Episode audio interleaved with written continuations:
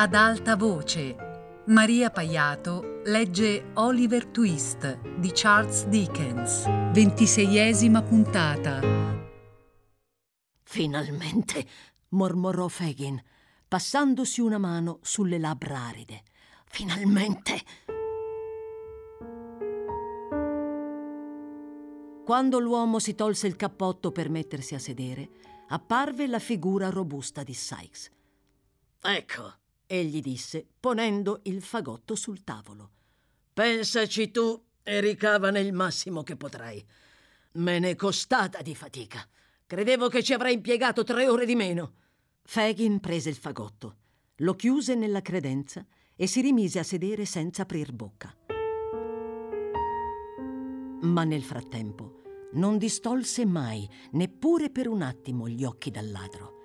E quando tornarono a essere seduti l'uno di fronte all'altro, faccia a faccia, lo fissò con le labbra che tremavano così visibilmente e la faccia così sconvolta da passioni contrastanti che il ladro involontariamente spostò indietro la sedia e lo osservò con gli occhi colmi di autentica paura.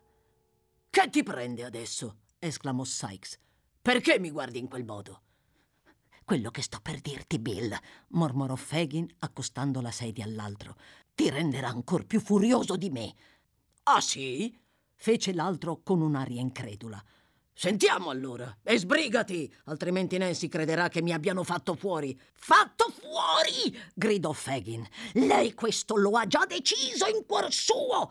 Sykes scrutò con un'aria assai perplessa la faccia dell'ebreo e non riuscendo a leggere in essa alcuna spiegazione soddisfacente dell'enigma, afferrò il vecchio per il bavero con la mano possente e lo scrollò ben bene.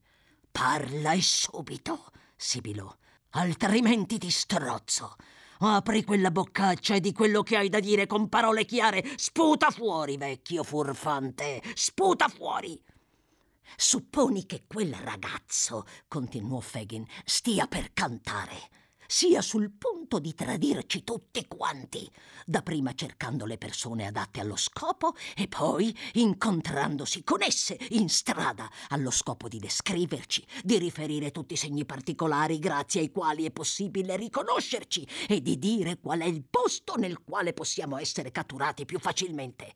Supponi che quel ragazzo faccia tutto questo e per giunta riveli un nostro piano nel quale siamo tutti implicati e che si comporti così di sua iniziativa, non perché sia stato catturato, processato, interrogato e messo a pane e acqua, ma soltanto di sua iniziativa per il proprio gusto personale e che vada fuori di nascosto la notte per incontrarsi con i nostri nemici, con coloro che vogliono distruggerci e spifferi a loro ogni cosa. Mi senti? urlò l'ebreo, gli occhi balenanti di rabbia.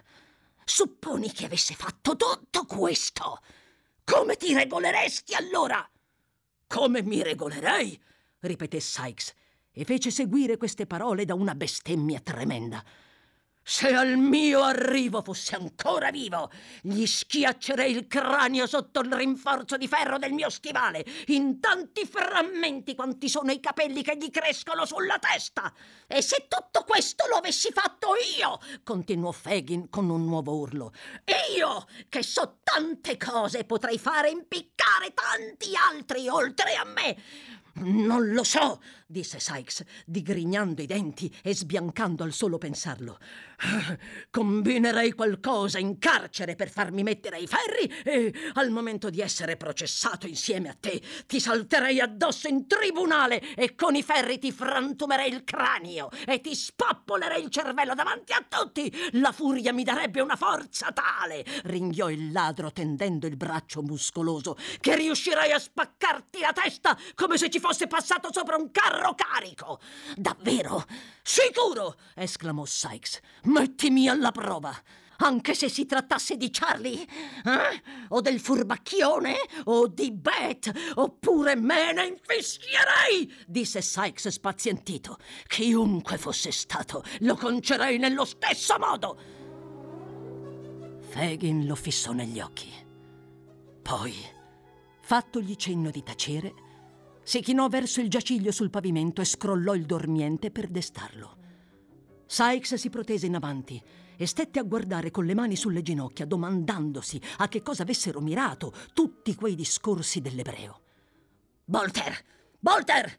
Povero figliolo, disse Fagin, alzando gli occhi con un'aria di diabolica aspettativa e parlando a voce bassa ma con molta enfasi. È stanco, è stanco per aver seguito lei così a lungo, per averla seguita, Bill. Che cosa vuoi dire? domandò Sykes indietreggiando. Fagin non rispose, ma chinatosi di nuovo sul dormiente lo sollevò in posizione seduta.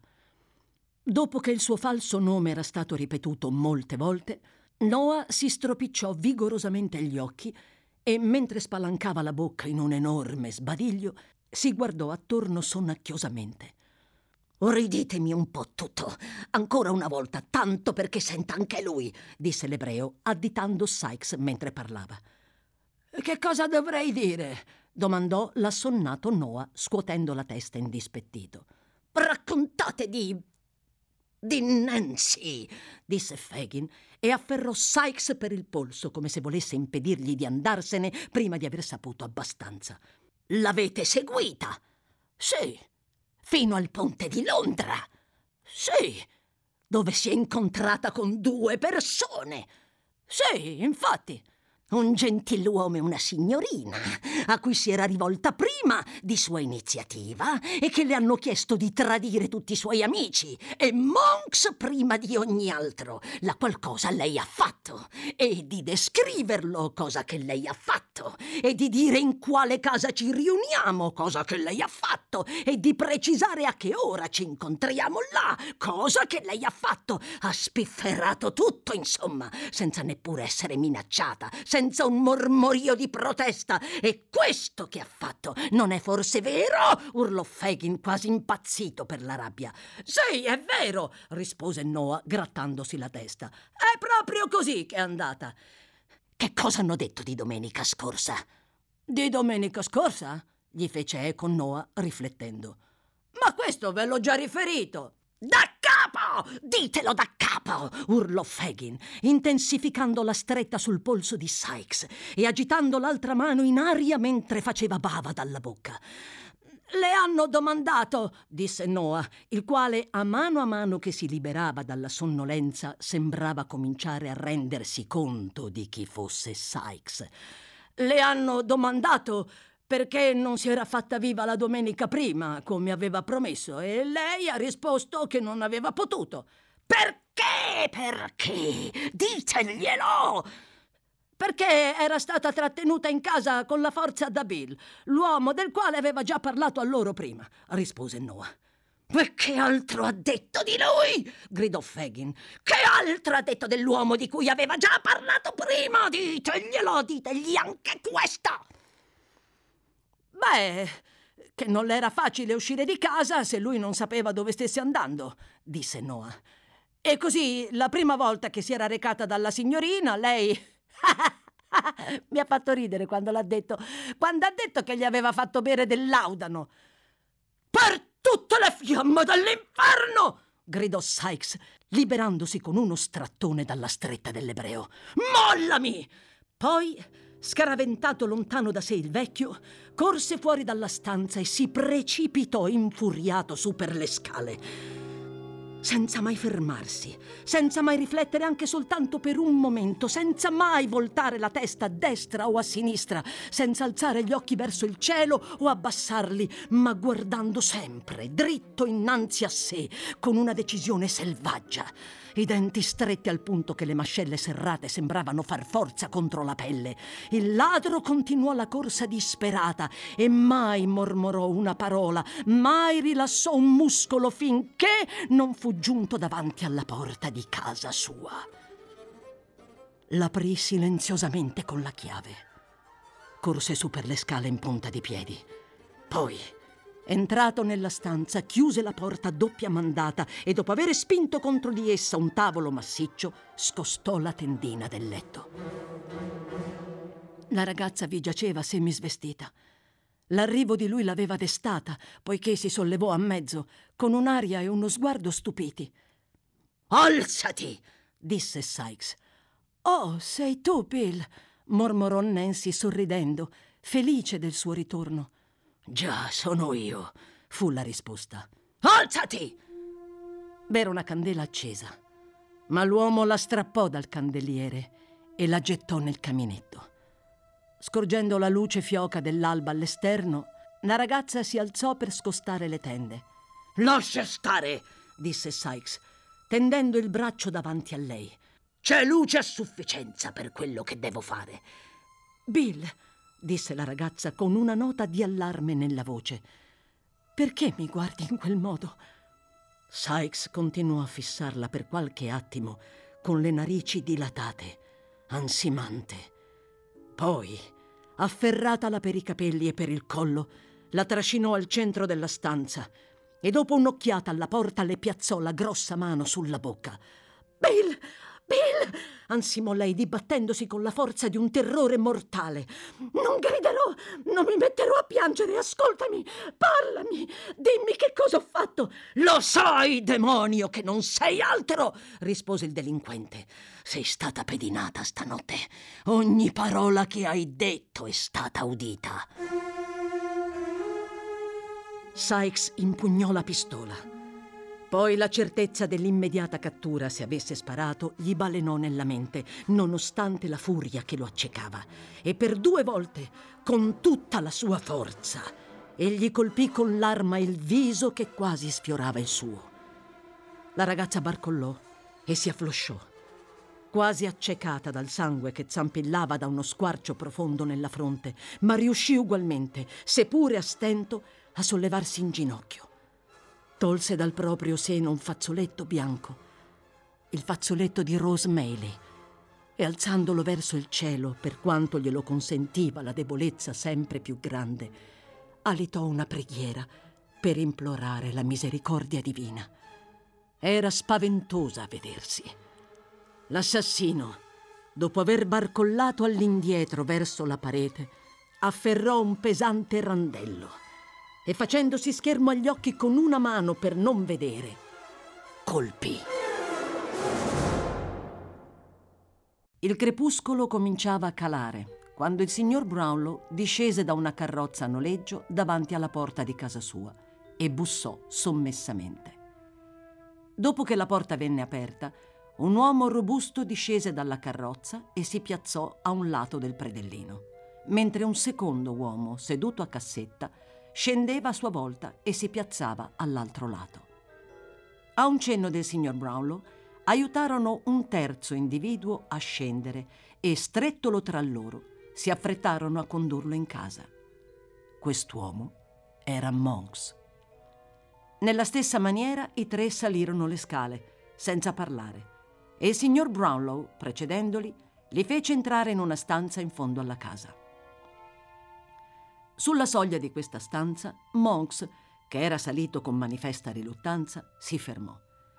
I due uomini sbirciarono l'anziano gentiluomo per sapere da lui come dovevano regolarsi. Sa bene qual è l'alternativa, disse il signor Brownlow. Se esita o si rifiuta di eseguire un ordine, trascinatelo nella strada, chiamate la polizia e denunciatelo a nome mio come un criminale. Come osate dir questo di me? Domandò Monks. E come osate voi costringermi a questo, giovanotto? replicò il signor Brownlow, fissandolo con fermezza negli occhi. Sareste così pazzo da uscire da questa casa? Lasciatelo libero. Ecco, signore, potete andarvene e noi possiamo seguirvi. Vi avverto per quello che ho di più sacro. Non appena avrete posto piede in strada, vi farò arrestare accusandovi di frode e di furto. Sono deciso e irremovibile. E se intendete essere altrettanto deciso, peggio per voi. Per ordine di chi sono stato rapito nella pubblica strada e portato qui da questi cani? domandò Monks, volgendo lo sguardo dall'uno all'altro degli uomini che lo affiancavano. Per ordine mio, rispose il signor Brownlow. Queste persone sono alle mie dipendenze. Visto che vi lagnate di essere stato privato della libertà, avevate però il modo di riprendervela venendo qui, e invece vi è sembrato più opportuno restarvene tranquillo. Potete, ve lo ripeto, affidarvi alla protezione della legge. Mi rivolgerò anch'io alla legge. Ma quando vi sarete spinto troppo oltre per poter tornare indietro, non chiedete clemenza a me, perché la decisione dipenderà da altri. E non dite che sono stato io a spingervi nel baratro in cui vi sarete gettato di vostra iniziativa. Monks parve sconcertato, nonché allarmato. Esitò. Dovete decidere subito, soggiunse il signor Brownlow, la cui fermezza e la cui calma erano assolute. Se volete che io muova pubblicamente le accuse e vi consegna un castigo la cui severità, sebbene possa prevederla rabbrividendo, non dipende da me, sapete come regolarvi. Se invece volete affidarvi alla mia indulgenza e alla misericordia di coloro cui avete fatto gravissimi torti, accomodatevi, senza dir parola su quella sedia. Vi ha aspettato per due interi giorni. Monks farfugliò alcune parole incomprensibili e continuò a esitare. Affrettatevi a decidere, disse il signor Brownlow. Basterà una mia parola e non avrete più scelta. Questo è davvero un bel modo di trattarmi, signore, osservò Monks, togliendosi cappello e mantello, da parte del più vecchio amico di mio padre. Proprio perché ero il più vecchio amico di vostro padre, giovanotto, rispose il signor Brownlow, e perché le speranze e i desideri degli anni felici della mia gioventù erano legati a lui e alla dolce creatura del suo stesso sangue che Dio rivolle con sé ancora giovane, lasciandomi solo e triste su questa terra proprio perché, ancora adolescente, vostro padre si inginocchiò al mio fianco davanti al letto di morte dell'unica sua sorella il giorno stesso in cui, se il cielo avesse voluto altrimenti, sarebbe divenuta mia moglie. Proprio perché, da allora in poi, con il cuore dilaniato, gli fu sempre accanto, nonostante i suoi errori e i suoi cimenti, fino alla morte, e proprio perché, al solo vedervi, mi tornano alla mente innumerevoli ricordi di vostro padre Proprio per tutti questi motivi sono indotto a trattarvi adesso con clemenza. Sì, anche adesso. Edward Leaford. Pur arrossendo perché siete indegno di portare il nome di vostro padre. Che c'entra adesso il nome di lui? Domandò il suo interlocutore, dopo aver osservato in silenzio e con una sorta di cocciuto stupore l'agitazione del vecchio. Che importa a me del nostro nome? Niente rispose il signor Brownlow. Per voi non è niente, ma era il nome di lei. E anche dopo tanto tempo, e sebbene sia ormai vecchio, soltanto a sentirlo pronunciare da un estraneo mi riporta la felicità elettrizzante che provavo allora. Sono contento che l'abbiate cambiato, molto, molto contento.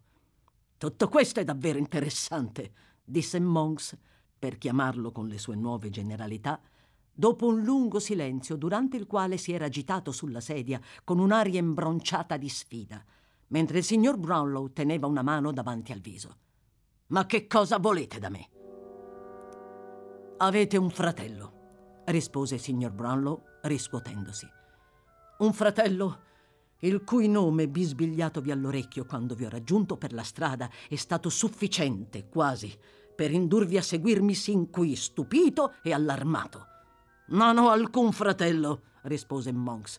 Sapete bene che ero figlio unico. Perché mi parlate di un fratello? Sapete bene quanto me che non esiste. Ascoltate quanto ho da dirvi. Lo interruppe il signor Brownlow. E vedrete che il discorso vi interesserà. So che del misero matrimonio al quale il vostro povero padre fu indotto, ancora ragazzo, dall'orgoglio di famiglia e da una sordida avidità di denaro, voi foste l'unico e indegno frutto. Insultatemi pure, me ne infischio. Lo interruppe Monks con una risata beffarda. Lo sapete, e questo mi basta. Ma so anche, continuò Brownlow, quanta infelicità, quali lente torture, quante angosce costò quel matrimonio sbagliato.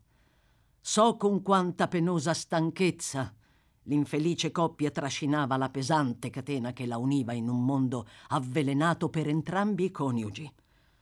So che a rapporti di fredda cortesia fece seguito una scoperta astiosità. So che dall'indifferenza si passò all'antipatia, dall'antipatia all'odio e dall'odio alla ripugnanza finché, in ultimo, Il legame venne spezzato e i due, lontani il più possibile l'uno dall'altra, nascosero la sofferenza causata da un'unione che solo la morte poteva troncare sotto l'apparenza di un'allegria inesistente. Poi vostra madre riuscì nell'intento e ben presto dimenticò. Ma il tormento continuò ad avvelenare per anni il cuore di vostro padre. Beh, in ogni modo si separarono, disse Monks, e con ciò. Quando erano separati già da tempo, continuò il signor Brownlow, vostra madre, completamente dedita alla vita frivola nel continente, aveva del tutto dimenticato il marito di dieci anni più giovane di lei. Quest'ultimo, che era rimasto in Inghilterra, conobbe nuovi amici. Questa circostanza, perlomeno, la conoscete già. No, disse Monks, distogliendo lo sguardo e battendo il piede sul pavimento come se fosse deciso a negare tutto. Non ne so niente. I vostri modi, non meno delle vostre azioni, mi danno la certezza che non ve ne siete mai dimenticato e non avete mai smesso di pensare alla cosa con amarezza, osservò il signor Brownlow. Mi riferisco a quindici anni fa, quando non avevate più di undici anni e vostro padre ne aveva appena trentuno, poiché, ripeto, era appena un ragazzo quando suo padre gli aveva imposto di ammogliarsi. Devo rievocare eventi che gettano un'ombra su di lui o me lo eviterete rivelandomi la verità? Non ho niente da rivelare, rispose Monks. Dovrete essere voi a parlare se volete. Questi nuovi amici, allora, continuò il signor Brownlow, erano un ufficiale di marina a riposo rimasto vedovo da circa due mesi e le sue due figliuole. Ne aveva avute di più, ma soltanto loro vivevano ancora. L'una era una splendida creatura di 19 anni e l'altra appena una bimbetta di due o tre anni. E a me questo che importa? domandò Monks. Abitavano continuò il signor Brownlow con l'aria di non aver udito l'interruzione. In una località dell'Inghilterra dove si era rifugiato vostro padre nel corso dei suoi vagabondaggi e dove aveva deciso di stabilirsi. Alla conoscenza fecero seguito ben presto l'intimità e l'amicizia. Vostro padre era un uomo dotato come pochi. Aveva l'anima e la sensibilità di sua sorella. E l'anziano ufficiale, a mano a mano che lo conosceva meglio, finì con l'affezionarsi e con il volergli bene. Vorrei che tutto si fosse limitato a questo. E invece finì con il volergli bene anche la figlia. L'anziano gentiluomo si interruppe. Monks si stava mordendo il labbro e teneva gli occhi fissi sul pavimento. Avendo constatato questo, il signor Brownlow riprese subito a parlare. La fine dell'anno lo trovò impegnato, solennemente impegnato, con quella fanciulla, oggetto della prima, sincera, ardente, unica passione di una ragazza innocente. È interminabile il vostro racconto, osservò Monks, agitandosi sulla sedia. È un racconto vero, di sofferenze e di dure prove, giovanotto, rispose il signor Brownlow, come lo sono di solito i racconti di questo genere. Se narrasse soltanto di gioia e di felicità sarebbe molto breve. Infine, uno di quei ricchi parenti nel cui interesse e per accrescere la cui importanza vostro padre era stato sacrificato, come accade non di rado anche ad altri, il suo non è un caso inconsueto, morì e per ripagare in qualche modo l'infelicità della quale era stato indirettamente la causa, gli lasciò quello che secondo lui era il rimedio di ogni sofferenza il denaro. Fu necessario che vostro padre si recasse immediatamente a Roma, dove quest'uomo si era stabilito per motivi di salute e dove era morto lasciando in sommo disordine i suoi affari. Vostro padre partì, dunque, ma a Roma venne colpito da una malattia mortale. Vostra madre, non appena venuta a saperlo a Parigi, lo raggiunse e condusse voi con sé. Egli si spense il giorno successivo a quello del vostro arrivo, senza lasciare alcun testamento per cui l'intero patrimonio passò a lei e a voi.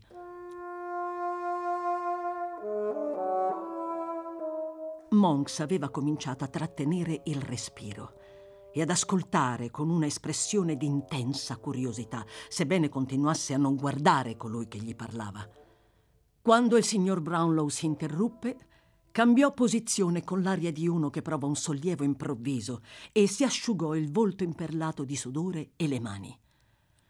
Passando da Londra prima di partire dall'Inghilterra, disse il signor Brownlow adagio, tenendo gli occhi fissi sul viso del suo interlocutore, vostro padre venne da me. Questo mi riesce del tutto nuovo, lo interruppe Monks, in un tono di voce che voleva sembrare incredulo, ma che tradiva piuttosto una sgradevole sorpresa. Venne da me e mi lasciò, tra alcune altre cose, un ritratto dipinto da lui stesso della povera fanciulla che non avrebbe voluto lasciare in Inghilterra, ma che non gli era stato possibile condurre con sé in quel viaggio così improvviso. L'ansia e il rimorso lo avevano ridotto quasi l'ombra di se stesso. Parlava con sgomento e disperazione della rovina e del disonore che lui stesso aveva causato e mi confidò l'intenzione di tramutare in denaro liquido, a costo di qualsiasi perdita, tutto ciò che possedeva, per poi, dopo aver lasciato a vostra madre e a voi parte di quanto aveva appena ereditato, fuggire dall'Inghilterra non da solo, mi fu facile supporre, e non tornarvi mai più. Persino a me, il vecchio amico il cui affetto nei suoi riguardi affondava le radici in quella terra che copriva una creatura carissima a entrambi, persino a me.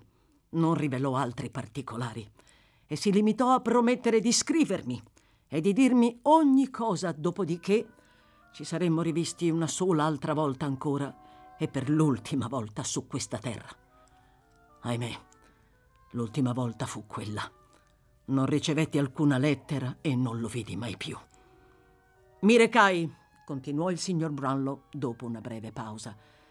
Mi recai, quando tutto fu finito, sulla scena del suo... E a questo punto dirò pane al pane, poiché ormai schiettezza e ipocrisia gli sono indifferenti, sulla scena del suo colpevole amore. Deciso, qualora i miei timori si fossero rivelati una realtà, a far sì che la povera fanciulla trovasse una casa pronta ad accoglierla e un cuore disposto a compassionarla. Ma la famiglia era partita una settimana prima, dopo aver saldato alcuni piccoli debiti. Per quale motivo o per dove nessuno fu in grado di dirlo.